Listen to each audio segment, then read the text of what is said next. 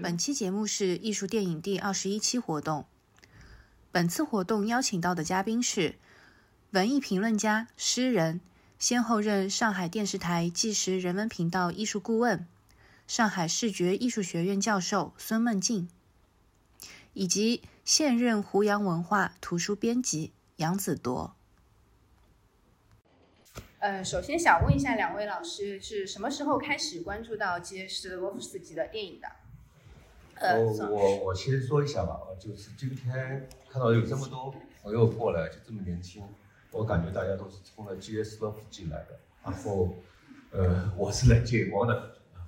然后我今天刚刚看到小杨老师的时候，我本来以为他跟我差距不会很大，我感觉就是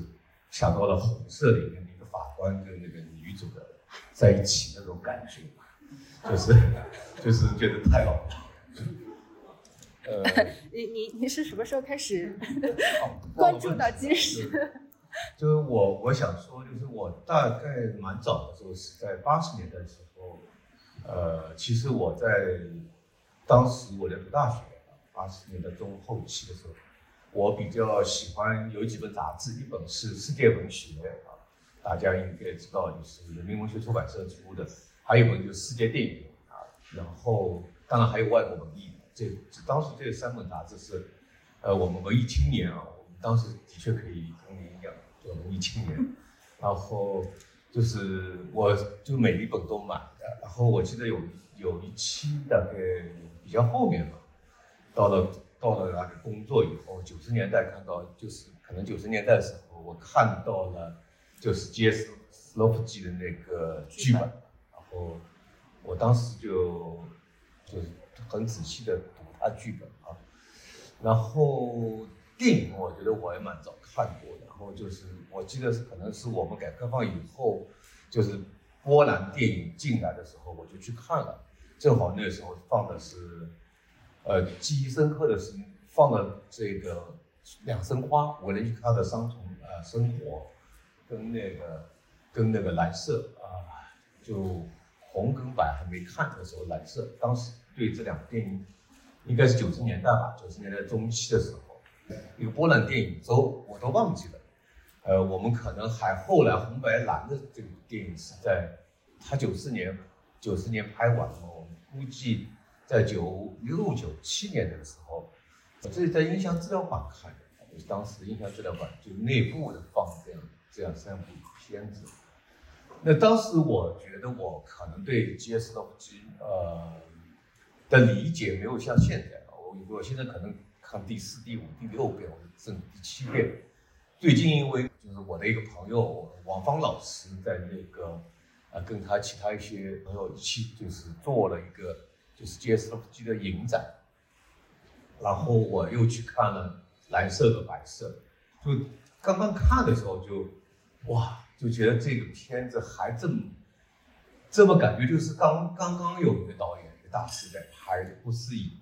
不是那个三十年前的一个电影，就感觉这个电影就像现在拍的，就是它好像是有这么有未来感。就是我不是说它电影有科学的未来感，因为它是反映人性啊，反映人的隐秘的东西。就到现在看这个电影一点都不过时，可能有些东西内容的。题材啊，或者背景啊，社会背景，我觉得有点遥远。但是我去看蓝色和白色的时候，我非常震惊。我觉得这就像一个神一样的导演在拍，他那种角的部分，就是细节的部分，整个整个的那种调，我好像有点震撼到了，震撼到了，就是膜非常膜拜。呃，我就讲这些吧，待会再可以继续讲。因为我觉得他的电影，待会我想讲他的电影的重要性。我觉得，而且他的深刻的度，我觉得没有几个导演到他这种深刻度。可能布格曼是一个，我觉得他就是。哎，您之前也分享过，就是这本远流出版社的这本书，对吧？哦，这本书，托朋友从那个港台带回来的一本书，啊，就电影馆远流出版社电影馆的一套书。其中第五十三章啊，任接受他的一个访很长的访谈，文字不是很讲究，但是，呃，这个丹尼尔是多可编的这本书，然后五十年代就有这本书。第二次我在进入他的时候，我就一边看这个书，一边再去看他的电影。那我现在觉得，如果第三、第四次去看的话，又不一样。我觉得可以不要去看他的书，嗯，你可以从他的电影里面得到很多。因为我记得有一个一个美国的很好的，我认为世界排在前几位的这样的一个影评家叫罗杰罗杰伊波特。罗杰伊波特啊，他写过《红白蓝》，然后他有一句话，我觉得是，呃，让我印象很深刻。他觉得是，呃，他。跟他有一种内心感应也好，杰夫洛斯基、杰斯洛夫斯基，好像他们两个有有交集的感觉。我问问你，杨老师，对，呃，您是呃怎么开始关注到记事的？是不是也是因为一本书的缘起，还是怎么？我其实最早关注，可能是因为注册豆瓣儿吧，就是二零零六年注册豆瓣儿之后，就跑在豆瓣上天天就看。当时就豆瓣条目啊，或者什么的。我记得我第一次是在一个豆瓣有灵的广播底下看到他，就是说他可以去卖那个光盘。我就是在他手上买到了两张碟，一张是爱情短片，张是莫扎特传。我记得应该是二零零七年的事情。我还记得就是当时我们要交易的时候是要用那个支付宝，那时候我还没有支付宝账户，我还是一个高中生。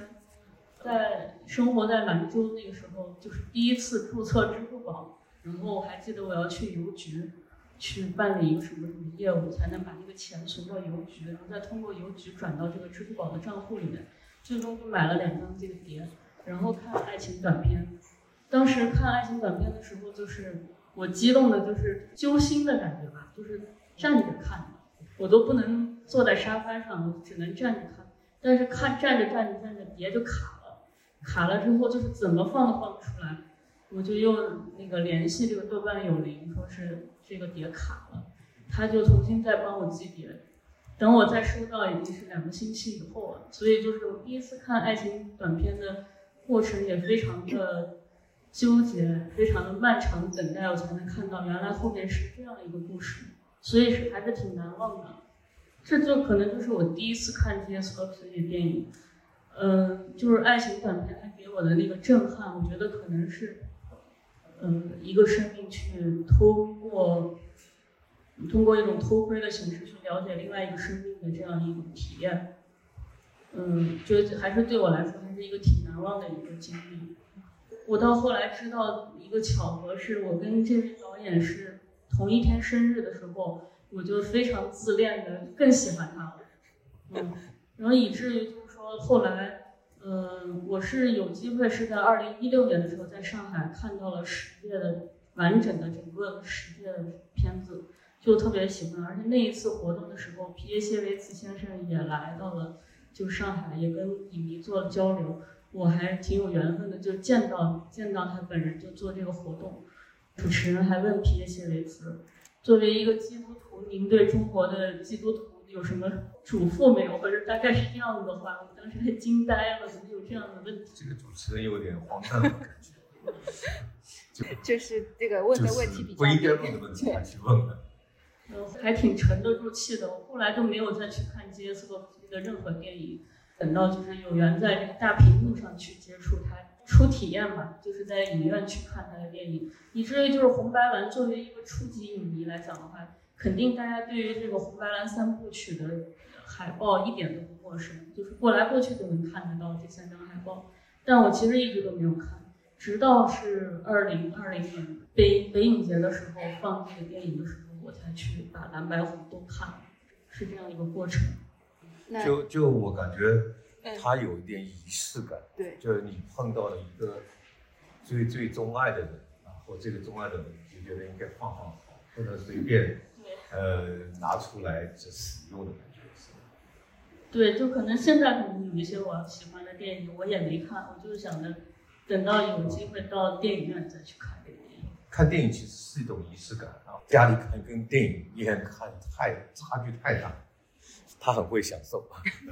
很有仪式感，就是要把最好的留给最好的荧幕上面看。那杨老师，呃，您是如何了解到鸡市的，就是相关的书籍，就剧本书籍等等的？职业上的一个选择，后来选择做图书编辑。做图书编辑的时候，你就得去为这个你的工作去寻找一些出版的选题。当时我就是还是一种很仪式感的东西，我觉得一定要把我的第一个选题，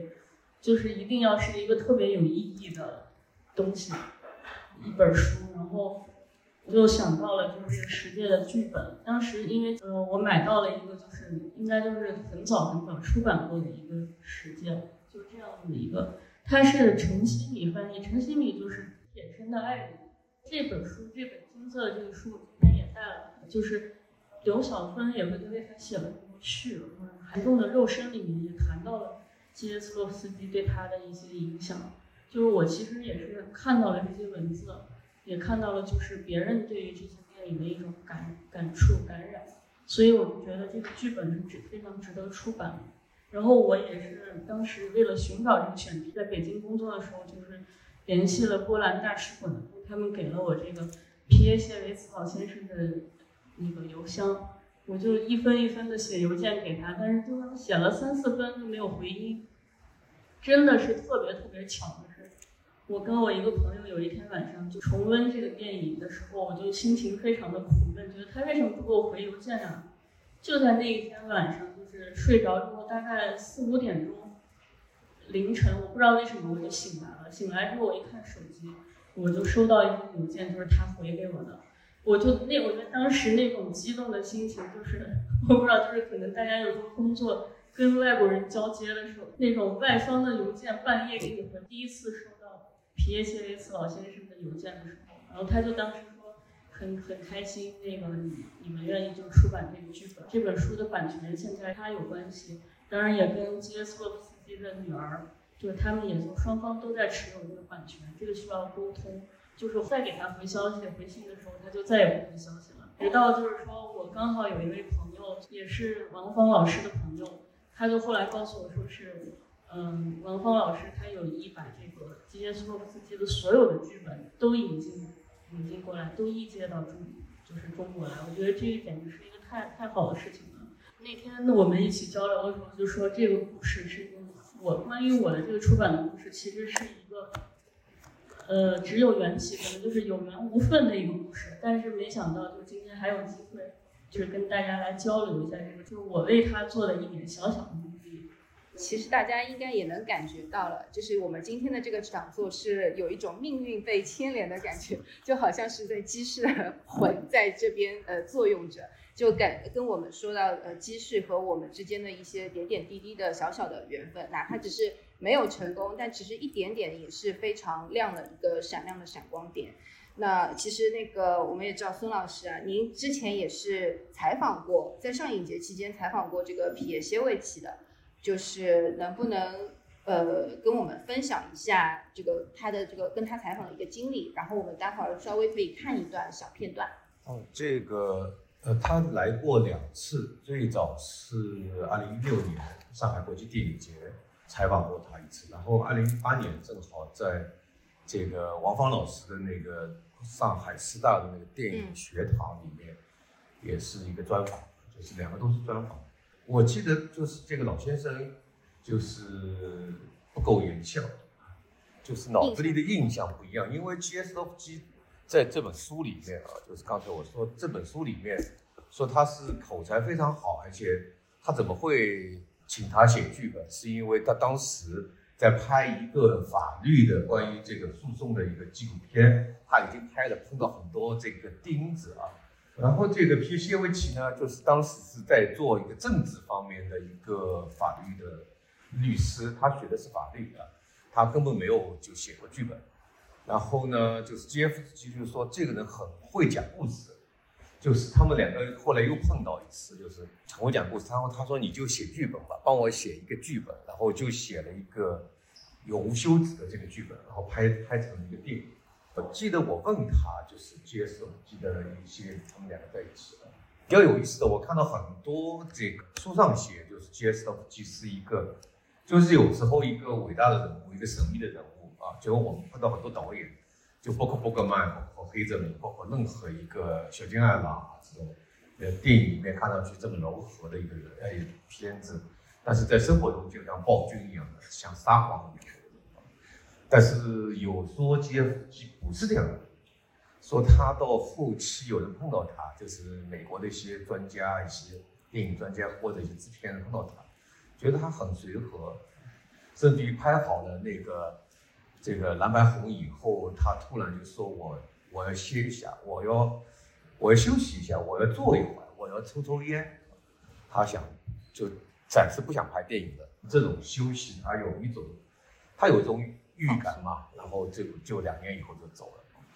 那么也有人说，就是那个他的那个御用作曲家就说过啊，这就说啊普利斯纳，然后普利斯纳第一次见就在拍这个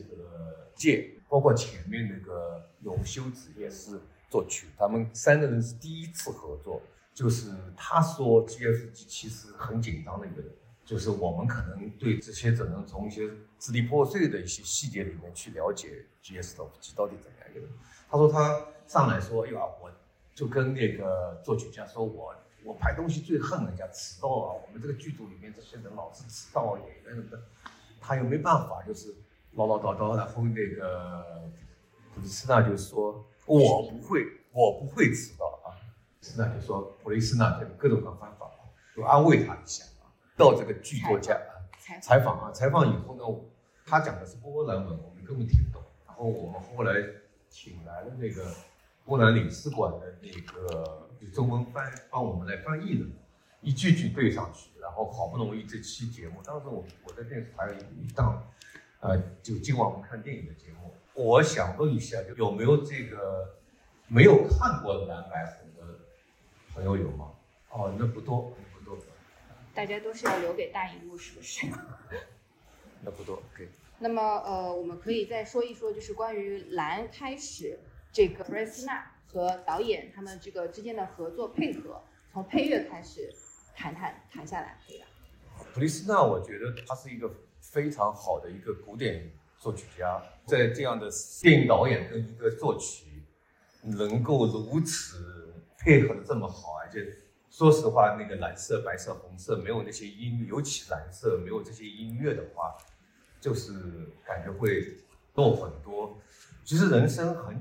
突然一种感触啊，你们每一位都会碰到，在你很多的合作伙伴里面，如果能够找到一个互相能够弥补、互相能够激励的人并不多，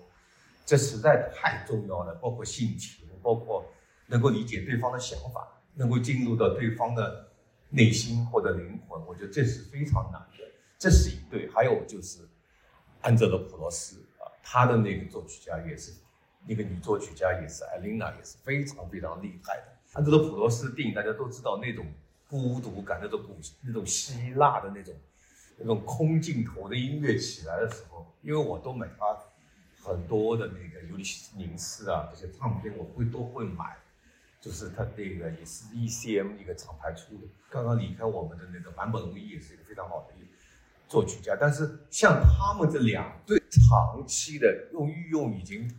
有人就是当然，你要从站在 GS 洛夫基那边的时候，御用作曲家、导演跟作曲这么这么出色的，真的不多，而且很巧合，他们都是以古典的音乐为底子的啊。那我就想跟大家分享一点。就是关于蓝色、白色、红色的时候，因为他已经拍了那个《两生花》以后，这两个人聚在一起啊，就是尤其是跟那个杰谢维奇就是做编剧在一起的时候，当时因为他们在法国的主要主要投资人是法国的啊，波兰合拍的法国主要主投资人制片人就说我你们如果要拍一部蓝色、白色、红色，那是最好不过了。我们就是一个自由、平等、博爱的啊，就关于法这个自由、平等、博爱带有政治的这个意识在里面的啊，这个种高度。但是 G.S. 洛夫基这个时候，其实他在实践的时候，他已经其实远离政治。他早期他说，其实我从来不不是拍政治电影的，可能你会在我的片子里面看到一些政治的作为一个背景的东西，其实我永远是在表达人的。那么我觉得蓝白红很合过一个观点，他说我的这个蓝白红，我们更应该聚焦于人性，啊，隐秘啊，或者人的所有的东西，然后我们可能会跟政治啊啊这些社会啊这些这些因素是远远离的，价值远远大于这个三个颜色的所所带有的简单的寓意。比如说，他会关于自由，他其实是在讲到底有没有自由，就讲这个人的选择性。因为他所有的电影，我觉得他一个非常重要的一个点，影评家也这样说，就是最重要的一个点，就是他其实尤其他所有的电影，甚至于尤其后期的电影，都在做一个选择。对我觉得他的主题，第一主题是选择，就是你。蓝色、白色、红色里面都在选择。那蓝色里面其实很简单，你们一上来看到那个，就当他先生死去的时候，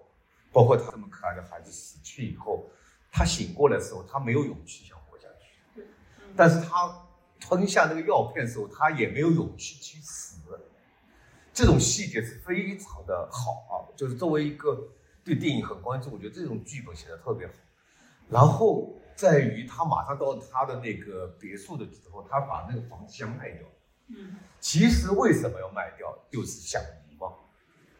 因为他想活下去。这里面就是一个遗忘跟一个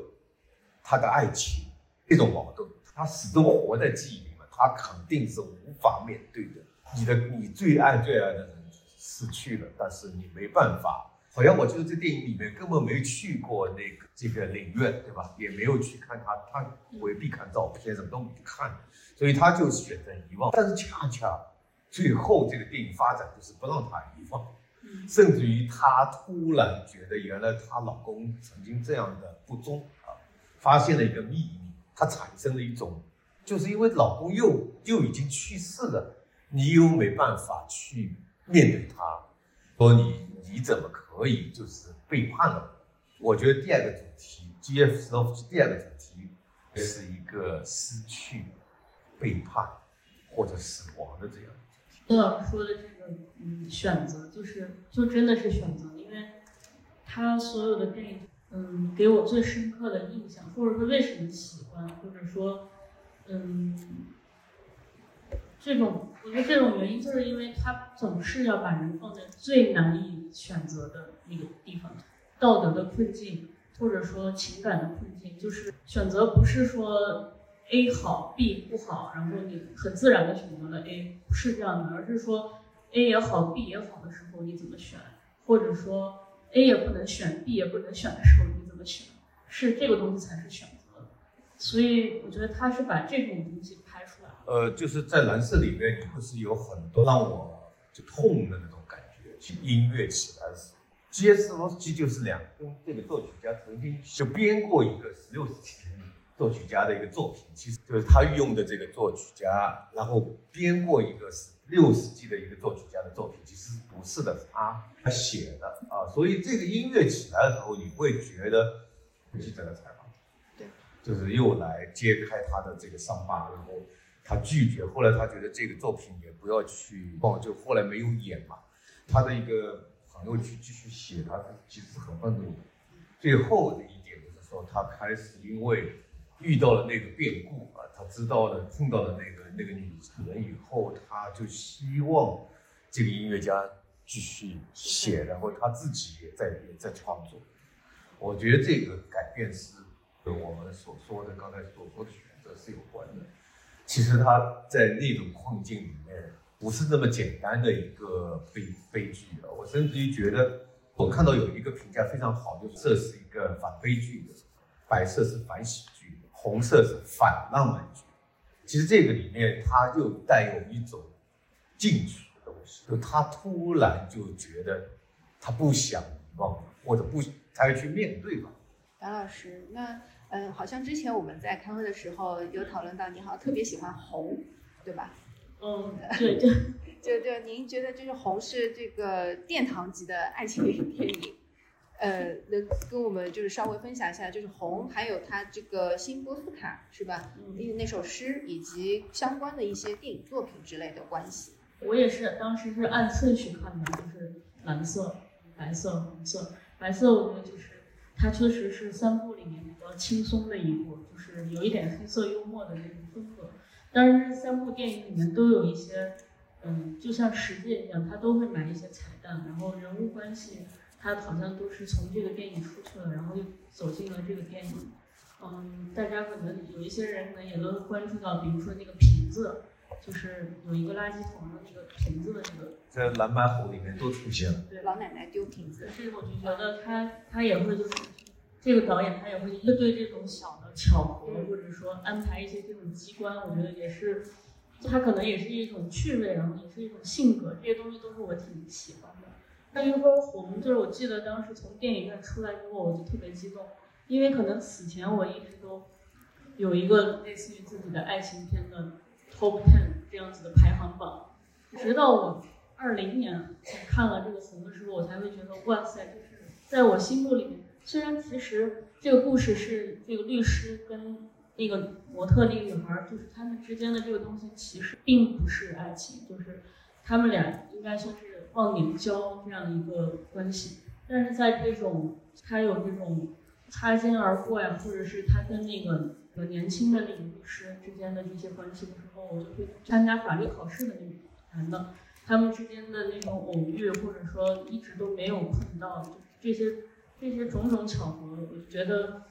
不一定是一个就是讲在一起的电影就是爱情片，就是他他跟这个律师之间获得的那种理解，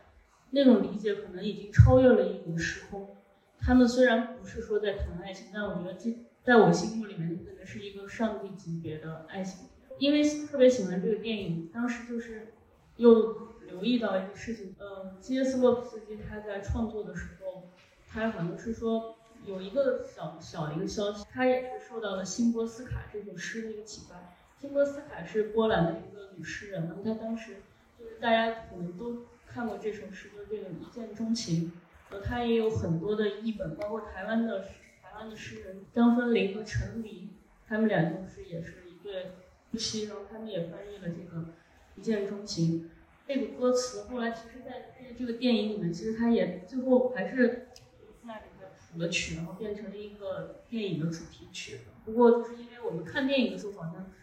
没有听到这首歌，就是但是在一个电影原声的那个专辑里面是可以找。当你就是喜欢这个电影，然后你去搜索跟它相关的各种信息的时候，你会发现，哎，好像什么东西都可以连在一起。这时候就发现，其实我们我们小时候看过这个吉米的这个漫画《向左走，向右走》，其实都是受了这个这个蓝白红的这个红的启发。然后其实也他也是受了这个启发，就是呃不同的艺术家他在一个主题在看到别的艺术家有一种被激发的创作吧。然后像那个台湾还有一个编曲，编曲叫陈陈建奇，他也为他就是创作了一个一系列的原声，呃，里面也有很多就是很多音乐人都参与到这个音乐专辑里面，大家也都可以去找来听一下。就可能如果对于这种向左走向右走，或者说这种命运巧合偶然就这种元素感兴趣的话，大家都可以去了解看一看。嗯，对。然后向左走向右走当中，就是梁呃这个梁咏琪，他还用波兰语念了一段一见钟情，就是把一切都串起来了。我看这段感觉就是伟大的杰斯洛基落地了，而且就是那批人在那个宇宙好像突然矮了一截，我不知道什么感觉。这这部片子很很神奇，后来才查到一直都在激对发各种各样的。这个还是杜琪峰导演的。好吧然后啊，对，那呃，后来好像呃，是不是还有一个关于豆瓣插画师的一个一个故事？就是其实我还想分享一个，对，就是我就觉得说，那杰斯洛夫斯基他，比如说他他在书摊上面看到了一首呃这个辛波斯卡的诗，然后他决定把这个主题放进他的电影里面。那我就是我就会觉得说，比如说我也可以在日常的工作中，把我自己的一些小机关也放到我的工作里面去。以前去为那个豆瓣读书周历，当时就是编编辑这个内容的时候，是需要就是跟各种各样的插画师联系，然后请他们画这画一个主题。然后二零二三年的豆瓣读书周历，它的主题就是诗人，所以就是我们会选了五十三位诗人。然后根据这个诗人还有诗作去进行，去再请插画师进行创作。恰好是在六月二十七日基耶斯洛夫斯基的这个生日的这一周，呃，那我就想，那应该安插什么诗人放在这个地方？就是当然，我肯定会选择把辛波斯卡分配给这一周，然后分配给这一说，那这幅插画应该怎么画呢？当时其实是联系了这个一位身在上海的插画师，然后插画师就说：“那石天姐，要不你来告诉我画什么吧？”我说：“那行，那你画一幅就是。”在电影院里面，然后就是荧幕上面在放的就是《红》这部电影，然后这个时候呢，就是一个男的，他在看看这个电影，然后另外一个女的，她可能就是来迟了或者是怎么样，就是这样一种擦肩而过的这种状态。于是我就把这个，把当时就是我自己亲身经历或者说一个记忆里面的彩蛋，我就请插画师表现出来了。我可能就是受了他的这种启发，我也想玩一点这种小的游戏吧。这个后面的这个形象有点像红，就是红色里面的海豹。哦，那个就是还挺经典的。还有一条狗，对吧？对。那呃，其实说到就是呃蓝白红说了这么多嘛，就是我们能不能就是稍微来聊一聊呃这个波兰电影这一块？就是孙老师，您可能就是对这一块会比较了解。我感觉蓝白红啊没讲完。还没讲完，那就继续，可以的。因为我倒想接你的话题讲讲讲红色吧，我帮大家一起回忆一下吧。就红色的时候，其实这个瓦兰蒂娜，对吧？就因为撞了一条狗。刚才您说的平行世界里面有很多，他之前有奥奥斯汀，对吧？那个那个书掉在地上，啊，也是一个像类似车祸也掉在地上，然后他的车祸就碰到一条狗，撞伤了他的一条腿，然后看到狗的那个上面有一个牌子啊，就是就找到这个这个人家里，他就告诉他我撞你的狗。然后那个人其实是一个，呃，法官。这个法官其实是已经就对这个世界其实已经对这个世界很绝望。其实是因为他的女友把他抛弃了，背叛他。这个故事就就深深的伤害了他。然后这个被抛弃的这个人后来最后讲到，把他的女友抢过去这个男的后来在他的他是法官，他就把他判入狱。其实他就在那个时候，他就讲了一句话，就是对一样的东西的判断，其实是在一念之间，包括法律，我可以判他有罪的，也可以判他有罪的。这个故事里面，他讲到他有他的私心，嗯，然后他把他判了有罪，但是他后来就是在这个房间里一直在偷听各种各样的邻居的打电话，他觉得偷听人家的。这个夫妻之间或者男女之间的一种背叛，他觉得是很开很开心的。最后就是那个，其实一上来呢，我能听到是根本接受不了这样的一个老头的，就是因为那条狗的关系，这还要去去给他拿钱啊，或者还他钱啊什么这些事情。嗯，我觉得这个片子让我对有你刚才讲的很对，就是他们不是爱情，然后就是这样的一个漂亮姑娘，而且他说。就是这个老头就马上知道你是一个善良的、美的，而且是这么一个好的姑娘。说你你要么去举报，因为今天我在这种罪孽面前，你要去，你说对。然后这个这个瓦伦蒂娜是到对面去了，然后在那一刹那又犹豫的走出。最后是这个老头自己去举报了自己，就把这个事情发给邻居，然后也也到那个警察那里去举报了自己，又把这个事情给一个了结。其实他为什么要举报自己？是因为这个女性进入他的世界。他后来就跟他说：“我做了一个梦，我我觉得你是四五十岁的一个梦。”然后这个就我能听到就说你，呃，他说我你看到你在啊在睡觉，你边上还有一个人，那这个人是谁？我能听到是在其实在问他。然后他为什么会做一个这样的梦？其实是个潜意识里面，因为他们两个之间距离太遥远。这个接收最最厉害在于他这个老头跟那个甚至于跟那个奥古斯丁的那个二十几岁的那个法学的一个刚刚考出来的一个学生，这两个人可能是一个两个世纪里面的一个人也有可能，他故意这样啊。你如果这样去想，就很简单。有一次，这个那个法学法律系的学生从那个车子开过来。其实瓦伦蒂娜是在门窗口看的，但他看不出这个人是谁啊。嗯那这个人肯定不是这个老头，对吧？然后他就离开一会儿，这个这个就错开了，这个男的就就进房进这幢楼了。啊，那么最有意思，他在注视的时候，那么可能你会想，就是如果在一个平行世界里面，他们两个会会怎么样？就是会有一个这样的一个一种暗示在里面。这个这个暗示在里面，这个我觉得这个做的特别好，就是所谓的爱。我在看的时候，我有这种感觉，很敏锐的，就是说，比如说我现在，是我们生活中有最亲近的人，比如说我现在在跟你们在一起的时候，你们也跟你最亲近的人离开了那么几小时，你不知道他在干嘛，他是不是在想念你？然后你突然又会想到，就是他是不是会在一个窗口在看着一个什么一个风景？这个风景里面有个男性，因为他这个瓦伦蒂娜的这个男友就在英国，一直在打电话，对吧？对，他一直们之间的那种关系还是很有时候牢牢控制。牢牢控制，说你身边到底有没有个有个人在帮你洗澡吗？就一直在怀疑他。其实我的听到是是被那种就是那种神秘的东西驱使的。嗯我认为是种神秘的东西，而不是不一定是一种爱。我觉得是很伟大的一种隐秘的感情。哦，这种我相信每个人身上都有隐秘的感情，你不用交代给我，就是你可以有那一刹那是很隐秘的，这一刹那隐秘其实是很人性的，因为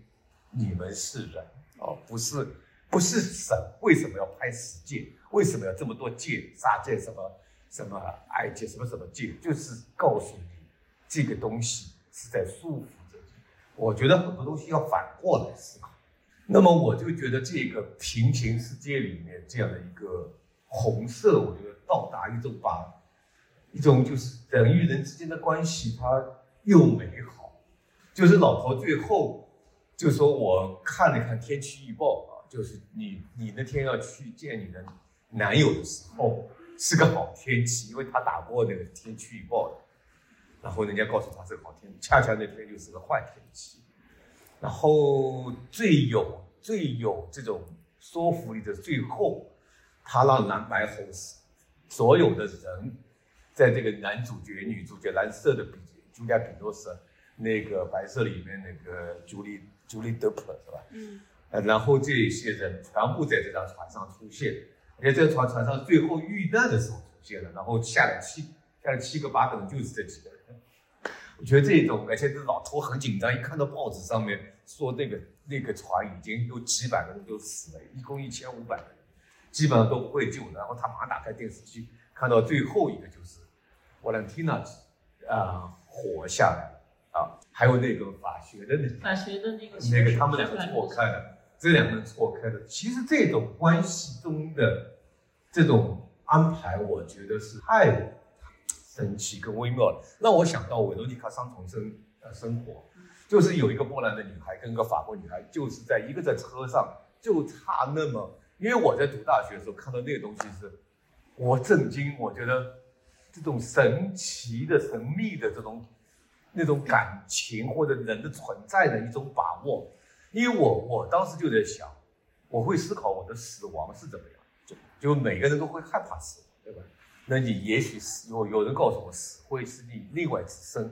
然后这个里面就会发现那个那个就是两两个人是一个人演嘛，然后头转过来的时候，刚刚那个人就是离开。如果他早转那么几十秒或者十秒的话，他就看到那个跟他长得一模一样的。这世界上有一个并行的世界，里面有另外一个，然后后面这两个人里面死了一个，然后突然那个活着的时候就就是觉得很绝望，就是被身体被刀割的那种感觉，他就开始相信这世界上还有一个另外一个他的存在。那所以说，我觉得 GSFG 能够表现这种呃并行世界也好，人的这种这种这种，其实我觉得他所有的东西选择可以换到另外一个，隐秘或者机遇，就他有一首有一个作品就叫《机遇之歌》，这里面也是选择，就是那个人最后选择是做做光影啊，做这个党员也好，还是做一个做一个反对党好，还是做一个旁观的一个无党派人士好，他三个选择。对。对，这个就是一个很有意思的东西，就是他最后还是在选择，包括他的影迷，早期的影迷也是让他选择，就是他突然变成一个可以做导演了，就是还去拍电影啊，所以觉得他在这种地方会告诉你，就很神奇的，就是这种东西，其实又不神奇，人就是这么一样的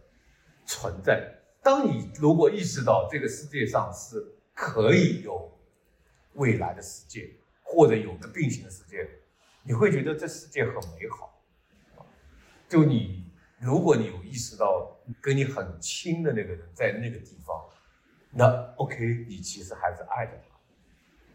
对吧？那我相信就是这两个神的结合，一个皮耶谢维奇，他给了这个导演宽度，但是这个导演如果要看剧本的话，你就会觉得剧本其实。就没有太多的感情的渲染，这个导演给了高度，给了深度。那个人是一个谢谢维奇，是一个非常坚定的一个，一个就是能够入木三分的人。哎，G S 洛夫基是一个非常柔软，他那种柔软，就我可以说，影电影史上能够把女性拍这么好的，没有几个。我觉得他是其中的之一。可能女孩子会特别喜欢，也因为这个，他把女性拍的特别好。不是真的是，苏老师讲的。就自己的体会，觉得就是杰夫斯基他除了就是拍那个道德的困境，就是刚才说到那个机遇之歌，我自己的感觉也是。比如说他在那个镜头里面，他把那个硬币，就是那个好像是硬币掉到地上，然后他那个特写的那个镜头是拍了三次。但是就说这个硬币它那个硬币掉到地上，它到底要滚多久？可能滚滚，比如说滚到这儿你就捡起来，如果滚到那儿你就捡起来，这这个这个可能都会引发，就是你走向不一样的人生。你再去想说，比如说你想想，你今天中午点了一个什么菜，或者你你做了一个什么决定，你坐了一个地铁或者怎么样，然后就能引发你后面的所有的人生的不同。就是你说可能会想，我们都会想说，哎，我当时是不是做了这个决定会更好，或者说。我当也有人就说，突然一个空难，说他最后临时决定不上这个飞机，所以他活下来。对，就就这种，就这种巧合和机机遇，就是那种偶然和偶然和必然的东西，它到底是在在哪一个地方？对对对。那讲座也是告一段落了，不过大家可以就是在讲座过后，还可以跟两位老师进一步的交流，这样也能够产生一点，就像刚刚杨老师说的那种。把自己想要说的话、憋得慌的话，都可以跟两位老师进行分享。那呃，大家近期也可以走进电影院，在大荧幕欣赏这个基士的影展的最新修复版的经典作品。那么，另外就是蓝白红三部曲，还有两生花等影片，将于四月二十一日在 B 站独播上线。那想要继续回味的观众，也可以继续前往 B 站呃进行观影。那呃，这里也是这边，这里也是我们的一个老套路，就是欢迎大家扫描二屏幕上的二维码，然后加小美，然后呃添加小美，然后进入艺术电影的交流群，或者是关注小宇宙的这个艺术电影的音频节目，和我们进一步的这个交流。那各位晚安啦！呃，我再补充一句，您说您说，就。就是我要就是隆重跟大家说一下，因为这个是跟这里额外的事情。我觉得这个 G S O G 跟那个皮耶谢维奇的电影剧本集，就是最近上海文艺出版社出版了。然后我最我这一周跟世纪这个好书评，我也把它选进去，但是不知道最后选上吗？就是我觉得这个是非常经典的，如果你有兴趣的，还是可以去读读啊。哎，对，欢迎大家可以购买这这套书，然后读一下。对，因为我觉得就是如果我们看电影，然后也能去看这个剧本，就是能够对这个剧本，它还是有一个另外的一种就是感受到的东西。另外，我还特别想说，就是因为以前我就会很想说做这本书嘛，那后来你看就是呃，三年过去之后，一八年我有这个心愿，然后其实到现在已经五年过去了，其实就好像你的一个心愿由别人完成了。然后我，比如说我当时就会想，哎，这个书籍的封面应该怎么做，插画应该怎么选，这都是我天天会想的事情。但是当别人去替我完成了，而且完成的这么好，这么经典的一个封面设计，还有一个套盒，就是你你会觉得就是一个你自己的梦想由别人来实现了，就是你现在就只等着就跟大家一起去分享，然后说这个东西特别好。那呃，接下来就是。差不多就结束了。那如果还有什么想要交流的话，可以呃，待会儿可以进行交流。那希望各位大家晚安啦，拜拜，咱们下一期视频再见。